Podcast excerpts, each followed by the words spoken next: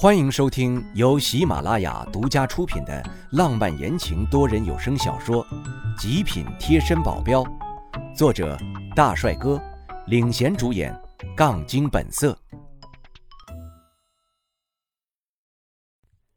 第七十八章，对弈元素异能者。这个仓库异常的大，容纳五百人都绰绰有余。以前应该是一个大型工厂，这样正好。我们有了发挥的场所，里面的人肯定没有想到，这时候会生出这么多人，更是没有看过生面孔。史凡一看见我就摆出警惕的姿势，说道：“你们是什么人？”我可没有这么乖，会告诉他，万一这次没有解决，他到时候还不得记仇啊？我们一批人很一致的，没有一个人回答。史帆话也不多说，他对周围剩余不多的十几人瞥了一眼。他们立马围住了那拿着两箱毒品的两个人，看样子什么都能出事儿，就那两箱宝贝不能出事儿了。巧了，抢的就是那两箱。兄弟们，给我打，往死里打！杜钱一腔热血，终于有地方发泄了，激动的不能自己，带领着兄弟们就往前冲。不过这场景着实有些怪异，两百人对战二十人不到，那两百人还异常激动。史帆脸色微变，他刚想要冲进人群，我就拦在了他面前。石老大，急啥？你的对手是我。你到底是什么人？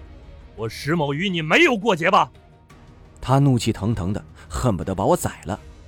我无所谓的笑笑，呵呵，石老大，不一定有过节才会有摩擦呀，有实力也是一条导火线呢。你看那两箱东西。值不少钱吧？我要是能得到，也就不浪费这次行动了。我故意扭曲我的来意，让他自己胡乱猜想去。他紧了紧拳头。这次的行动只有我们内部知道，你是怎么知道的？哎呀，这个史帆还真不笨呢，一下子就能看到重点了。这样下去可不妙，指不定马上他的视线就会放在徐天身上了。我赶紧转移话题。石老大，你看，你那边打得热火朝天的，我这儿太和平可不太好。说完，我就伸出爪子，迅速的靠近他。他是风元素异能者，应该善于远战，近战对于我来说，这时候有利的多了。在我的爪子快要抓到他脸上时，他一个侧身躲了过去，反手就要朝我抓过来。我伸手想要抓住他的手腕，他又迅速的缩回了手。另一只手竟然朝着我下面的小兄弟抓去，哎呀，这招够狠的！我要是反应慢一点，我下辈子就没得玩了。我抬腿挡住他，伸手勾住他的脖子，往上一带，他用手支撑地面，脚一顶，一个后空翻，一下子就撤开了，离我有两三米的距离了。我心中暗叫不好，想要继续扑过去，但还是慢了一步。我见他手掌并立。呈刀口状，对着我狠狠一劈，我急忙趴下，风速很快，在我趴下的一瞬间，我感觉到了我的头发上少了一束，我要是再晚个半秒钟，我脸上就会多出一道血淋淋的伤口了。不过我后面的人没有躲过，有三四个人中招了，全是我这边的人，他们的衣服背面被划开了一个大口子，通过那个口子，我能看见背上是一条。足有一厘米深，横穿整个背部的伤口，血像不要钱一样拼命的往外流，看着极其骇人。这样的能力是 C 级的，C 级就能达到这样程度，那 B 级是不是一手劈下去就能把人劈成两半了？那 A 级呢？简直逆天呐！我都不敢想象把人劈成两半的画面了。我眯起眼看着史帆。石老大，这招好狠呐，就不怕伤到自己人吗？你是不是管太多了？他说完，抬起手，又准备给我来一下。我心一惊，不管三七二十一，快速的扑上去，说什么也要挡下来，因为我就算躲过去，我后面的人同样会中招，还是相当于被摆了一道。他见我扑上去，没有丝毫的动摇。手继续就要往下劈，我急中生智，学着他开始那一下，猴子偷桃。果然，立马他就慌了，弯腰放下手，想要拦我。我借着这个机会，用力的一抬腿踢向了他的面门。他反应更快，侧身同时，手掌并力，从下往上的对着我削过来。这时候距离太近，我想躲也躲不过了，只能硬碰硬。我快速的调动丹田的气，引气出体，对上他削过来的风，强行的给挡住了。也是因为距离很近，我能感觉到他的风削到我的气上，软绵绵的，发挥不了一点作用，就被消散了。怎么回事？史帆睁大眼睛，我不给他反应时间，趁着气还停留在外面，我学着他，把气化形成一把锋利的刀，心中一个念头，对他砍了下去。他每次发招必定有一个手势，所以我能看出他招式的走势，做出了反应，而我只需要心中一个念头就足够了。他完全就不知道我出招了，就算等到我的气到了眼前，他能感觉到了。也没时间去让他反应了，硬生生的接了我这一招，也差不多一厘米深的伤口从左肩一直划到腰。你也是风元素异能者？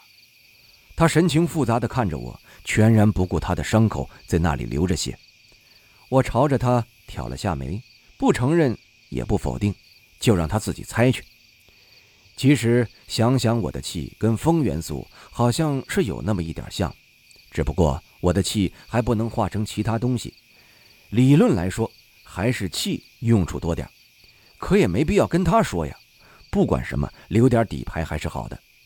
一鼓作气，趁着他刚受伤，正好旁边有一个木棍，我拽起来就对着他砸。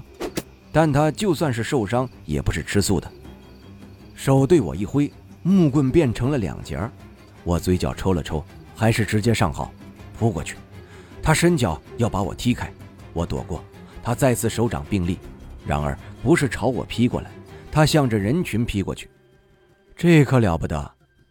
那边一眼看过去，可全是我的人呐！这一批都不知道要死伤多少个。我急忙运气，用上最快的速度，同时，原本还停留在外的气体被我驱赶上前，追赶史帆的那锋刀，却还是慢了一小步。有一个人中招了。这个人中招后，我的气才赶上了那道风刀，化解了他的强劲。中招的那人紧紧捂着自己的手臂，倒在地上打滚，喊着：“哎呀，好痛，好痛啊！”我蹲下，对着旁边的两个人说道：“你们扶着他，先去一边好好休息。”等我再次站起来，想要对付史帆的时候，一看，哪里还有他的影子啊？